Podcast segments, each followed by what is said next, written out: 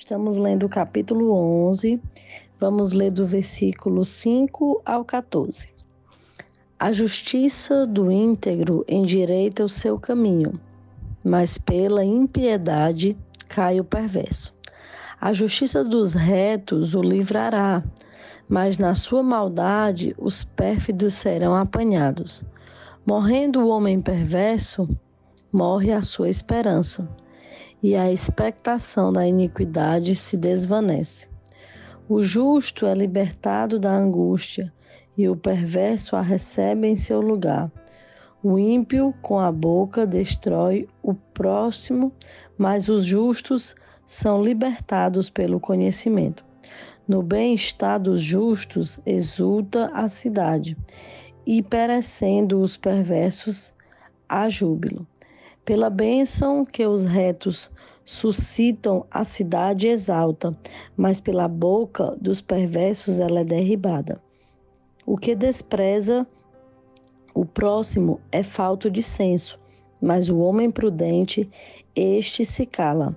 O mexeriqueiro descobre o segredo, mas o fiel, o espírito o encobre. Não havendo sábia direção, cai o povo, mas na multidão de conselheiros há segurança. A gente vai hoje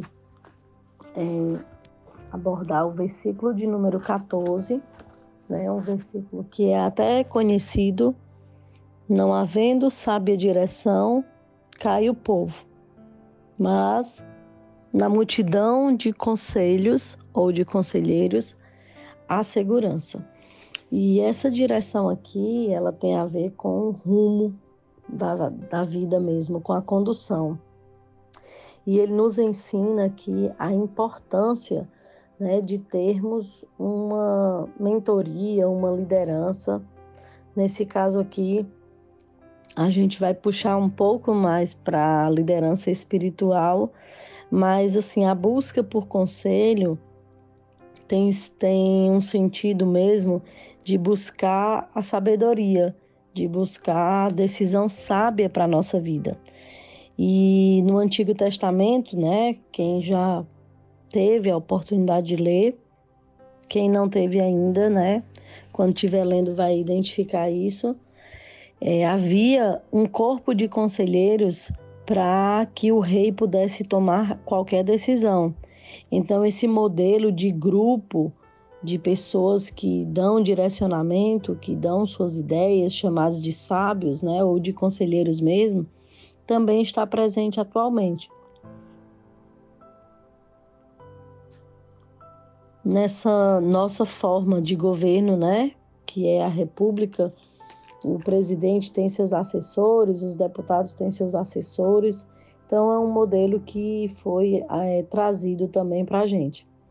Dentro do contexto familiar, por exemplo, existe também as nossas autoridades, né? Os pais, quem mora com os tios, geralmente são os mais velhos, eles vão nos ajudar a tomar algumas decisões, a fazer algumas escolhas. Dentro também, por exemplo, do nosso trabalho, tem também as pessoas que das quais nós devemos estar subordinadas, que vão estar direcionando para a tomada de decisão. E no contexto espiritual também, né? E aí a importância de nós termos líderes que a gente consegue identificar que eles são alinhados com a palavra, que o discurso, né, é muito alinhado com a prática, e a importância de estarmos orando pelos nossos líderes, para que eles possam ser sensíveis a voz do Espírito Santo, a voz de Deus. E nessa abordagem, aqui a gente pode se indagar, né? Com quem eu tenho me aconselhado?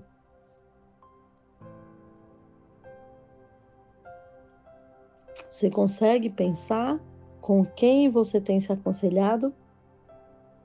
Eu ontem vi rapidamente um vídeo do João Vitor, né? Nosso pastor de Brasília, do Campus Brasília. E ele estava falando exatamente sobre a nossa busca por Deus. E ele estava dizendo que Deus, ele não pode ser uma segunda opção.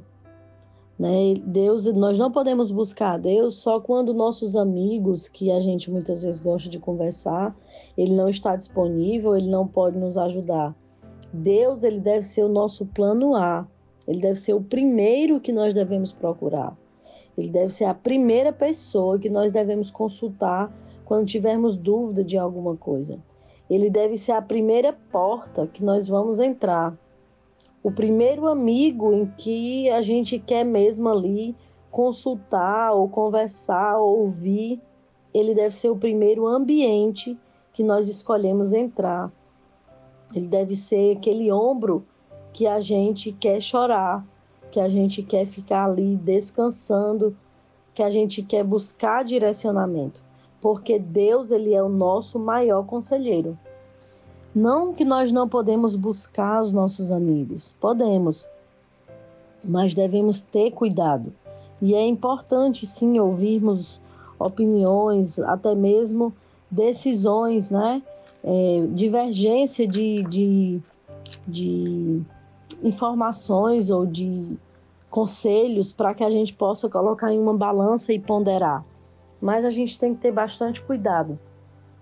E aqui eu queria que a gente encerrasse esse devocional de hoje com algumas dicas desse cuidado que nós devemos ter com quem nós vamos nos aconselhar. Nós já aprendemos que primordialmente será com Deus, né? Mas quando nós tivermos que buscar conselho de pessoas, nós devemos observar a vida dessa pessoa. Devemos observar se aquilo que ela fala é aquilo que ela faz. E se também aquilo que ela faz é aquilo que ela fala. Nós devemos observar se essa pessoa, ela comunga das nossas crenças. Porque, por exemplo, se eu for pedir um conselho para uma pessoa que não comunga daquilo que eu acredito, a resposta dela pode ser banal para mim, pode ser algo que eu não vou ter coragem de fazer. Então, a gente precisa ver se essa pessoa, ela é um referencial, e um referencial em quê? Na verdade, Jesus ele nos diz que como pode um cego guiar outro cego? Ambos cairão no abismo. Então, não tem como eu buscar conselho em uma pessoa que não é um referencial. Pode ser até uma pessoa, entre aspas, legal, um colega, mas se é uma pessoa que não é referencial como filho, não é referencial como um servo de Deus, não é referencial como profissional. Ah, eu quero buscar aqui um conselho sobre atividade física. Não é um referencial sobre cuidado com o corpo, com a mente. Então, é um cego, é alguém que não vai poder me guiar dentro desse contexto que eu estou precisando. Então, outra coisa muito importante é você ter certeza da amizade dessa pessoa para com você, que é algo recíproco, né? Porque muitas pessoas, elas não são nossas amigas de verdade. Elas estão próximas de nós por algum interesse ou até mesmo por inveja, porque às vezes eu tenho um ciclo de amizade legal, eu tenho algum tipo de condição, ou eu posso proporcionar para essa pessoa algum tipo de condição, e essa pessoa, ela não é alguém que eu deva me aconselhar e abrir minha vida. Né? No filme, o soldado Ryan, o soldado pergunta lá para o capitão, ele não vê o capitão se reclamando em nada, nem buscando conselho em nada, e ele pergunta assim, mas capitão, você nunca precisa de ajuda, você nunca se aconselha. E aí, em outras palavras, né, ele diz assim, não adianta eu me aconselhar ou eu buscar ajuda abaixo de mim, ou seja, com quem não pode me ajudar. E aí a gente aprende o quê? Que quando a gente for se aconselhar, conversar, tem sempre que ser com alguém que esteja acima de nós. Acima hierarquicamente, ou mesmo acima, porque tem muito mais experiência naquilo que eu vou precisar de ajuda do que eu. O que adianta eu me aconselhar com alguém que não vai poder me ajudar? Eu vou só estar expondo minha vida. Né? E embora você possa ser uma pessoa transparente e que fale de forma deliberadamente sobre sua vida. Às vezes eu sou assim, mas a gente tem que saber para quem, por quê, né? Qual o interesse. E se a gente quer dar voos altos, a gente tem que buscar conselho em Deus, ajuda em Deus. Porque os planos de Deus, como diz lá em Jeremias 29:11, os planos de Deus para as nossas vidas são maiores do que o nosso. Então, se eu penso algo que é grande, Deus pensa algo muito maior para a minha vida, né? Então, Deus é a principal pessoa com quem nós devemos nos aconselhar, buscar direcionamento, se o que eu estou fazendo é certo ou errado, se eu devo ou não fazer aquilo, se eu devo ou não aceitar um tipo de serviço, se eu devo ou não me relacionar com alguém, se eu devo ou não corrigir dessa forma meu filho ou algum funcionário meu. E também se nós queremos voar como águias, né? Se nós queremos chegar a voos bem mais altos, nós devemos realmente buscar esse conselho, buscar essa ajuda em pessoas que são dignas, que têm caráter, que são tementes a Deus. Em Provérbios 18:24 fala assim, ó, o homem que tem muitos amigos, ele sai perdendo, mas há amigo mais chegado do que irmão. Então, eu não posso estar me aconselhando com muitas pessoas, porque o homem que tem muitos amigos, ele sai perdendo de alguma forma.